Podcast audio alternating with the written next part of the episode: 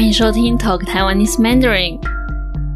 Hello，大家好，我是 Abby。今天有一位特别来宾，他是一位音乐人，我是音乐工作者。今天的节目形态也是蛮不一样的，我们请到他来跟我们聊聊，说他对于音乐创作，特别是歌词创作这方面的一些经验的分享。那我相信各位听众都会用华语歌，不管是台湾的歌，或者是中国那边的歌来学华语。那他身为一位歌词创作者，就可以来告诉我们他的一些创作灵感来源。他在写词的时候，歌词背后的含义是什么？好，那我们就来欢迎尚林。Hello，大家好，我是尚林。今天这一集听起来一定跟平常不一样，因为今天就是在他的工作的地方录，然后也是用他的麦克风，所以今天这一集的音质非常好。多谢上林。对，就是麦克风而已。那你可不可以简单跟听众朋友介绍一下你自己？我自己目前主要就是以音乐为主要的工作，那包含乐器的教学、演出、作曲、编曲，还有有的时候也会有一些制作的东西，大概像是这个样子吧。那最近算是把前阵子在做的作品处理好了，然后开始好不容易再发行了，就是在网络上有一些我的作品就是可以听到的。嗯欢迎大家去听听看。嗯嗯，没问题。后面会来聊一下关于你的专辑，还有一些歌词创作的方面。一开始想先问你说，你是什么时候开始音乐创作的？创作，嗯，严格来说好了，比较接近现在的作品的样子的话，大概，嗯，大概是六七年前吧，六七年前。那但是真的开始写歌，其实大概高中高中的时候就已经开始在写了，只是那个时候东西都有种不知道在干什么的感觉。那那个时候写是怎样的一个心态？怎样心态？因为那个时候，我觉得那个时候，因为我我一开始的乐器是吉他，嗯所以以一个吉他手的角度，常常会写出一些很吉他的歌。至少我 我啦我啦，因为我是学电吉他一开始，哦，那那时候写出来的东西，就会围绕着电吉他在思考，而比较不像是要完成一首歌的感觉，有点像是嗯，作为一个音乐家跟作为一个吉他手的角度，错置了你把吉他手的角度放在音乐家的角度前面，那这样子的时候做出来的东西就会，我自己会觉得有点没有那么好听。嗯，对，那应其实应该，我认为应该要把音乐家的角度放在吉他手的前面，吉他手是在为音乐服务的，那嗯哼，这样子做出来的东西会比较合理一点。嗯，哦，听起来蛮有趣的。是是很有趣啦，这个我也还在摸索。就是以吉他手或者是音乐家的角度去创作，是你觉得是很不一样那个风格，整个嗯，就是这种感觉有点像是你可能会听过有一些很有名的乐团，嗯。然后他们拆团之后，吉他手单飞，然后开始就是写自己的歌，然后出去表演的时候，你听到他歌声就会觉得，嗯，我怎么觉得好像以前比较好听的那种感觉，就是因为他他变成用一个吉他手的角度在思考他的作品的时候，有的时候，嗯，有时候会容易歪掉吧，我这么说好了。超有趣的，因为真的好多这种很有名的乐团，然后嗯可能解散或者吉他手单飞，真的曲风差很多。所以嗯即使创作者都是同一个人，但是他以前在那个乐团，所以他是以比较音乐家的角度去创作，就会差很多。倒不见得是因为他是以音乐家的角度而来创作，而是我觉得比较像是因为你是在乐团里面的时候，你就会嗯有大家的意见，嗯然后有可能制作人的意见，大家会需要去沟通调节彼此的状态。但是当你单飞的时候，很明显就是以你为中心的状态的时候，这种调节的功能有时候就会丧失掉了，就会变成、变成以前大家是团员，所以大家的地位有点像是比较平等的，大家的话都是有一个分量。可是当你单飞的时候，就会变成说我请了我的朋友们来帮我弹，他们要听我的的那种感觉。那这时候做出来的东西就会变成比较是以他为中心。嗯，所以意思就是说，你后来就加入乐团开始创作吗？还是嗯，也可以这么说。其实我一直在，我一直到在写现在在发出的这些歌之前，都是在乐团里面的。高中的时候有，当然就是高中的热音社、吉他社之类的。嗯然后念大学之后是那个时候有一些我们一起在同间工作室的朋友，就是大家有凑一个团。哦，那到后来，那个团，那个团有原本有，我后来有去一阵子美国。那那个时候那个团是休息的，等到我回来之后又继续。那继续之后，到前阵子大概三年前，我们又休息了。那休息之后，我就变成现在是做自己的东西。做自己的东西的时候，嗯，就是我是自己来的，就不是乐团的状态了。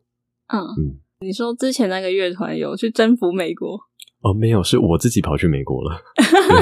我们没有征服美国。OK，可以问一下，你跑去美国就是也是从事音乐方面创作吗？嗯，算是念书吧，不过是去学吉他，就是去哦那里念，有点类似技术学校，在学习吉他的演奏，大概两年。你觉得这段经验对你那个创作有没有很大的影响？嗯，我觉得影响很大。嗯那主要是，嗯、我以前在学的东西，我觉得有点相对的零碎。嗯，其实该学的东西，我猜，对我猜，应该说是我感觉了。我觉得其实我的老师都有教给我，只是我一直没有把把他们没有办法把他们拼凑成一个比较完整的样子。那在美国的时候，因为它是一个很集中而且一个系统的走下去的学校的过程，所以我觉得那些东西帮助我把那些东西完整的拼凑起来了。然后嗯也因为那一个时候，让我开始比较嗯主动的一直写歌，嗯，所以也开始让我的作品一方面在知识上面，一方面在实作上面，两个东西都互相磨合之后，开始慢慢的能够创作出比较相对成熟的作品。嗯，对。那想问你说，你的创作灵感来源是什么？灵感来源其实很多，基本上我啦，就我的了解，因为我以前就是有在看一些书的时候，书上面给我们的指导是这样子的，就是可能你有有时候会遇到一些音乐人或是创作家好了，创作者不见得是音乐，他们会跟你说，嗯，最近没有灵感。嗯，可是这样子对于一个职业的工作者来说是不能够允许的事情。你不能够没有灵感就不做东西啊！毕竟你的职业就是这个，这不就是我今天手酸了，我不吃汉堡了，那不是不行的吗？你要靠这个过生活，对，那所以其实我随时都是维持在收集灵感的状态。我今天在看书，我今天走在路上，我今天在骑机车，或是我今天打击运，任何的状态我都是在收集灵感的。只要我看到什么东西让我觉得嗯，这是一件事情诶，我就会把它记下来。那等到我要写歌的时候，我就会开始看，嗯，好，我这一阵子有看到什么让我感兴趣的事情，那我要把它拿来写歌，这样子。嗯。嗯，所以是在生活中发生什么事情，或是日常生活，你就会先记录下来，嗯。把灵感写下来。对，虽然说写歌到最后不见得是真的是写那件事情，但是我可能会以那些事情为一个出发点去做一个想象，有时候到最后会想出另外一个故事，嗯哼，，对，但是他们能够刺激我开始做这件事情。嗯，那这是作为一个没有创作经验的人，但是对创作有兴趣，我想问你说，你通常会先作词还是先作曲？嗯，其实我我通常都是先从曲开始，呃，对不起，反过来了，我通常先从词开始。嗯，就我的了解，大部分人其实会喜欢先写曲，哦可是因为像我刚刚讲的，我是先从灵感的收集，我今天收集到了这一个灵感，那我会先从这个灵感开始想说，好，它会变成一个什么样的歌词，什么样的故事。那等到有大概我觉得啊有一个样子了的时候，我就会才会开始拿我的乐器，或是开始想说，好，那这样子的一个故事，我应该要配给它什么样的曲子，什么样的感觉。那那个时候我才会开始想曲，只是开始想曲之后，你的词通常也一定还是会在动，因为像是嗯可能会有一些、啊这样子唱会不顺，或是嗯嗯多一个字少一个字，或是啊这样太长了，拍子会很奇怪之类的。嗯嗯，那我想要聊一聊你的新专辑。嗯，你的新专辑叫做《都市笑话集》，是的嗯，都市笑话集，都会都会笑话哦集，，sorry，都会笑话集。对，听起来蛮有趣的。你可以跟我们说说看，这个专辑的概念是什么吗？嗯，其实这个专辑的概念最一开始是从一个我以前教课的教室的客人开始产生的。就那个客人，他是一个房仲，应该说他是我们那个教室的老板娘的，嗯，有往来的房仲吧，嗯就是他可能有要跟他买房子或是卖房子之类的，我搞不清楚。那有一次，他就来我们店里在谈，然后就跟他聊天，就哎、诶那也谈不错啊，什么聊一下。然后他就讲说，哦，他以前大学的时候也是吉他社，然后原本有想说要不要就是往这个方向发展，可是嗯毕业之后就想说啊，先赶快赚钱好了，所以就加入了房仲。嗯嗯那刚加入的时候，其实就是待遇很不错，因为有什么新人奖金啊之类，然后大家都会照顾嗯这样子。可是你那个新人期一过之后，就是压力排山倒海而来。那你顾客讲的话要听啊，上司交代的事情要办，就发现嗯我的生活之中什么事情都做不了了。那我唯一还能够做决定的事情，就只剩下吃东西这件事情。所以他就开始一直买东西吃。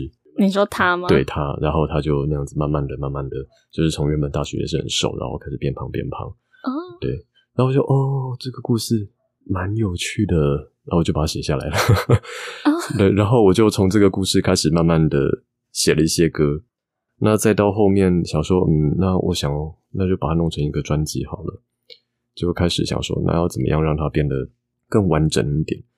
那就连接到后来，算是这几年、这五年吧，可以这么说，这五年来的所谓的厌世代的思潮吧，嗯在可以看到很多人会觉得，就是自己处于社会的这个现状，其实是没有办法靠自己的努力来改变的，因为这个社会就是这个样子。那他们发现自己没办法改变之后，反而转过来就是开始笑自己，就哈，反正我就胖嘛，哈哈哈哈的那种感觉，就是嗯，我就觉得嗯，这样其实蛮可爱的，就是一个 把自己当成是一个笑话了的那种感觉。那然后这件事情又让我想到大一国文那个时候是少数选读，那个时候老师有应该有讲过类似的话，但反正我抄在笔记本上面也不记得是谁说的了。嗯他大概的概念就是，当一个人可悲到变成笑话的时候，才是真正的可悲。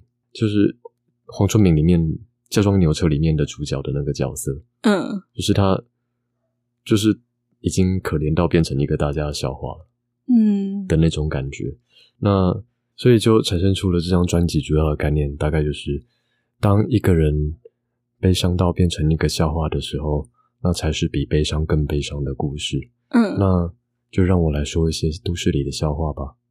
所以是都会笑话集，我们来讲一些都会里面的笑话，但是每一个笑话都是啊，怎么会那么惨呢、的那种感觉。就是其实就是听起来好像是笑话，但是其实背后是一个悲伤的故事。嗯，就是写出各个悲伤的笑话。哇，针对这个我有蛮多问题想问的。嗯那第一个就是说，你刚刚说，嗯、整个专辑的灵感其实是来自于呃音乐教室的客人的那位房仲先生。嗯，对，所以你刚刚聊天就聊了一下子，就让你想出这张专辑。那个时候，其实我一开始决定是我要帮他写三首歌。嗯那那三首歌，现在我想一下，有两首已经看得到的，一首是《胖》，一首是《出门一下》，嗯，然后最后一首歌会在五月的时候，五月吗？四月四月底的时候会发行。嗯，OK，对，只是我们我不知道我们什么时候会播出。对，播出的时候应该都发行了。对，那嗯，我那时候决定是要帮他写这三首歌，那只是后来想说要把这整个延伸成专辑，所以我又继续再多写了其他的歌。OK，所以一开始就想好说我要写三首歌。嗯，因为我觉得他的故事，他的故事，他那时候跟我讲了三件事情。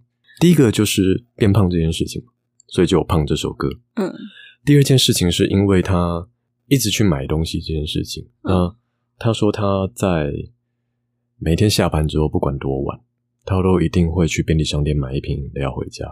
为什么？因为他觉得在便利商店买饮料跟店员聊天的那一个短暂的时间，是他一天唯一真的在跟别人说话的时候。然后我就哦，那好，再再给他一首出门出门一下，就是出门买一下买一下饮料。最后才是便利商店。便利商店是因为他去便利商店买嘛，嗯那我想用便利商店来帮这两首歌、这三首歌好了，这个人的故事做一个嗯小结。对，大概是这样。那他本人知道你帮他写了歌吗？他本人应该不知道，然后因为他那天有加我脸书，所以我现在偶尔在脸书上面看到他的状态就是贺成交。我的，我想说，嗯，好了，他我想他应该也过得还不错，太好了，这样子，我快笑死了，就是很感典型谢同仁的努力，对的那种感觉。他是不是对我真情流露了什么？诶，可以问一下他的年龄大概几岁吗？好，我不记得了耶。他当时应该是二十几岁的人吧，我想哦，所以这个是蛮久以前的故事。大概有至少三四年吧。对，我的生产速度真的很慢。不会不会，这个创作的整个应该要很久。因为我之前有听一下你的音乐，我就想说，就有几首歌有提到胖这件事情，嗯，我就想说，嗯，你不是蛮瘦的吗？有胖的困扰，原来是在讲别人。嗯我觉得这样才有趣啊，就是那种反差感。嗯，就大家会觉得你是在唱什么啦？你瘦成那个样子 的那种感觉还是其实 其实蛮胖的，看不出来的那一种，也没有了。我体脂肪一直维持在大概十四以下，顺便炫耀一下对，。炫耀。那后来啊、这张专辑其他首歌就是别人的故事喽。对，嗯，还有另外现在已经听得到的是有首叫零零点二八超级细中性笔，对，这个是。嗯，我忘记看什么东西想到的，但是总归一句，他给我的结论就是，哎、所以从从我们的小时候，嗯同学之间会比，就谁的铅笔比较好啊，嗯之类的。哎、你的写的比较细，然后长大之后就是比说，哎、你的衣服比较好，你的车比较好。那嗯到头来，我们大家其实根本没有改变嘛嗯哼的那种感觉，我就觉得，嗯，好像蛮适合放进来的。我就写了一首零点二八超级细中性笔。那还有已经听得到的一首是买车的理由，嗯那这个比较不一样点。这个是我单纯骑车在路上看到嗯就是那时候在等红灯，前座的前座不对，前面的汽车上面的骑士，算是应该是中年的，我猜测啊，中年的夫妻。嗯那妻子就是非常意兴阑珊的把手放在先生的腰上面，那先生就是骑着车。嗯哼我当时就想说，会不会有些人他去买车，只是因为他觉得希望自己曾经那么喜欢过的人，不用再那么无奈的把手放在自己身上了。那这样子，所以就诞生出了买车的理由。那买车理由的结论就是，你爱上了新的车，新的车的宽敞就跟我们的距离一样，更加的宽敞。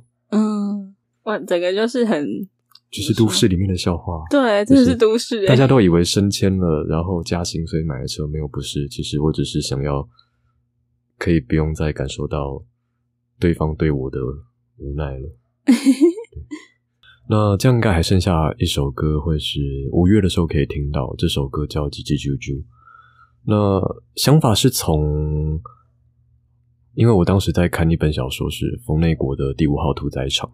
那这本小说它有趣的地方就是，嗯，它的主角就经历了二次世界大战在德勒斯登，在第二次世界大战时在德勒斯登的大轰炸。那嗯，但是他对于这件事情，在小说的结尾就是以一个鸟在树上叫叽叽啾啾嗯的这样子的结尾，我当时就觉得啊，就是事情不就是这个样子吗？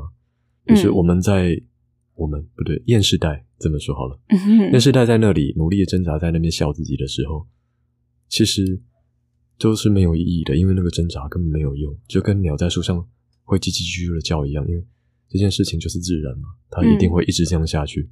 鸟会树上在叫，那我们会继续在这个时代里面轮回，会继续做的厌世代，然后继续挣扎，继续没有用嗯的那种感觉，就嗯，好，蛮适合做作为一个厌世的专辑的结尾的。不过这首歌就就真的没有笑话了，就是真的不好笑，好难过的那种感觉。嗯，所以你会说这张专辑有点像是讲述厌世代的一些故事的心声。或许或许可以这么说吧，但我尝试的至少至少除了这首歌之外，我尝试着让它听起来像是笑话。嗯，好，好奇问一下，你觉得自己是一个厌世的人吗？嗯，算是吧，我也不敢确定，有时候没有那么确定，但是我觉得我保持着积极的厌世态度，这么说好了。虽然不太清楚你的什么意思，可是我觉得我大概可以体会，大概可以意会你的意思。嗯，就是主动的去讨厌这个世界，这样好奇怪哦。我觉得好像也不是这个样子，但我觉得相对来说，我应该会是被认为是厌世的吧。嗯，只能这么说，我不敢确定。因为我刚好之前有一集在讲厌世跟佛系，就大概谈一下。嗯，那你觉得自己佛系吗？佛系吗？我觉得我蛮佛的。嗯，对，可是我觉得一定会有人不支持这个说法。我觉得我自己的状态，单纯就音乐上来说好了。嗯，因为，嗯，要让音乐被大家听到，其实是不太容易的。至少我的状态，我觉得我很难把我的歌拿出去让所有人能够听到。嗯，那我当然对这件事情有所期待，可是我。对这件事情期待的方法是我做我最我能够做的事情。我知道我可以做什么，我把它们做下去。那至于结果是什么样子，我就是佛系看待。我有做到我该做的事情了，那他可以成功，那真是太好了。他没有办法成功，那事情就是这样喽，继续去救 的感觉。对啊，其实就我这样听下来，嗯，你说这个都会笑话集，我觉得它有一个厌世的概念，也有一种佛系的概念，就是有一点。佛系就是感觉有点自嘲的态度。佛系，嗯，我自己觉得佛系是一种看淡吧。嗯，看淡就是心如止水。那对，城市城市的一切事物与我无关。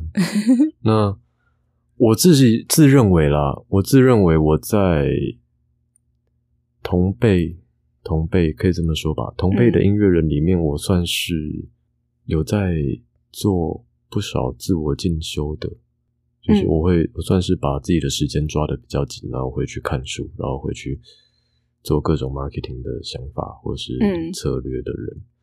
但是，嗯，因为我算是越来越觉得这件事情基本上是不可控的，所以我就是把我所学的尽可能用上，把我知道能够做的事情尽可能去完成。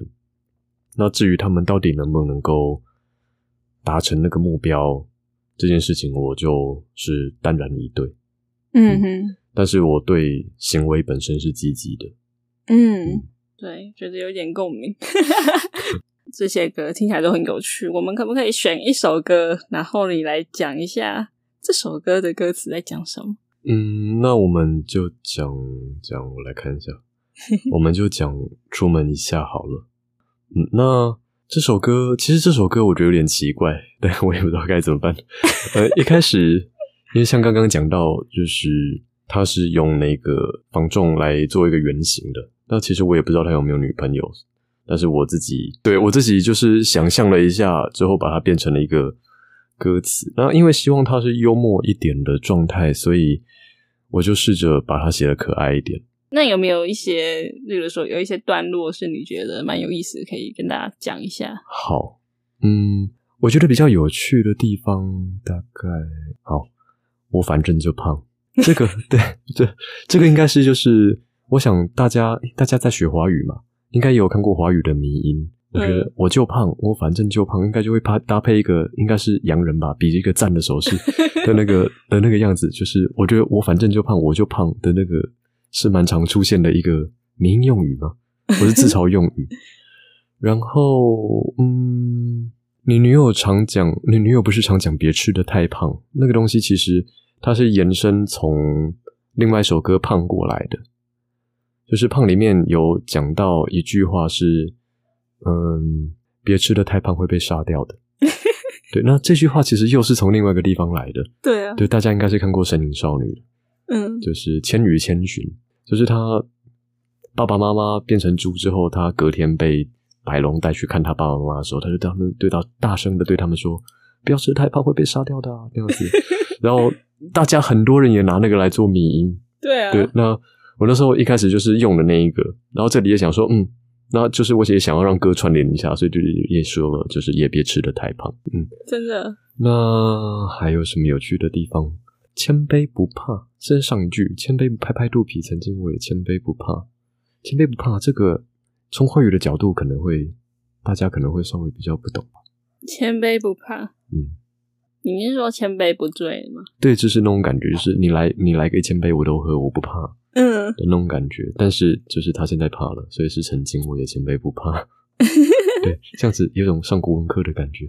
在下面一点，他挣扎地拆开冰块包的模样，美的像画。我觉得这句话很变态，但是我很喜欢。其实那个时候我有注意到，我那个时候嗯还在想说，哎、你是说这个店员美的像话，还是那个冰块包美的像不是，是他拆开冰块包的模样，美的像 画。这个我还我还强调，很奇怪吧？很奇怪吧？就是我觉得有一天，我不知道为什么我会想到这件事情，我忘记我那时候在猜什么东西，但是就是那种像冰块包一样，你要用两只手把它拉开来的那种塑胶袋装的，可能是零食之类的嗯洋芋片。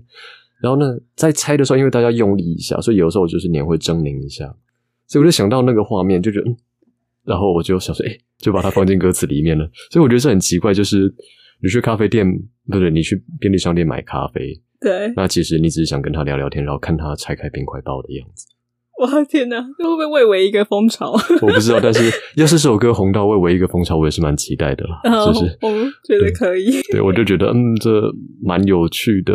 那再到后面，因为它是拆开冰块包，所以一路接到后面就是到后面的夜黑的浓也好，忘掉烦恼，冰块融化，就像我的骄傲化成碳水，滴滴全部流掉。因为是冰块嘛，嗯所以它们会融化。那融化之后变成水，就像是我曾经的骄傲全部都流掉了哦，的感觉。所以我尝试着让它有一个嗯呼应的感觉。这边说，就像我的骄傲化成滩水滴全部流掉，意嗯思是说他现在的状态是没有骄傲，就是很上智的一个状态。对吗？毕竟是消化机，都会消化机是厌世的状态。对，那在再到最后，再到最后才是最后一段歌词的时候才写说，就是他其实是养了一只猫，假装有女朋友一样。对，就是刚刚开始的时候还觉得啊，你都有女朋友了，还在那边跟我讲说对你骄傲全部流掉，就是啊，也没有，就是女朋友是一只猫。对，那 我觉得这一段很有梗诶，因为你就是说养了只猫吗？对嗯，养了只猫，然后假装有女朋友。对我这首歌刚发的时候，因为我我那时候设定是半夜十二点这首歌发行，隔天早上我起床还是下午我忘记了，我就看到有那种专门做歌词的歌词 MV 就被做出来了，哦，真的、哦然后他，就下了一个 hashtag 养了只猫假装有女朋友一样，我说哦，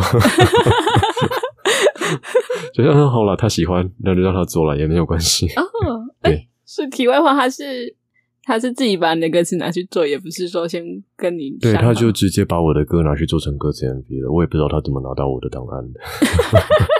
也没有打声招呼。那对你来说是开心的吗？开心的吗？有趣的吧？嗯，有趣的就是，哎、他动作也太快了吧？然后，嗯，所以我的歌对他来说有价值吗？有共鸣。对，我觉得那个人他主要是想要就是做很多这样的歌词 MV 来增加自己的流量，嗯，但是就是嗯太好了，就是我也可以蹭一下的感觉。OK，那这样听下来，呃，整首歌的歌词啊，它其实是很多，它的主轴是一个故事，可是又有很多不同的梗，对，不同的嗯小故事、欸。要想办法放梗进去，让大家觉得这是愉快的。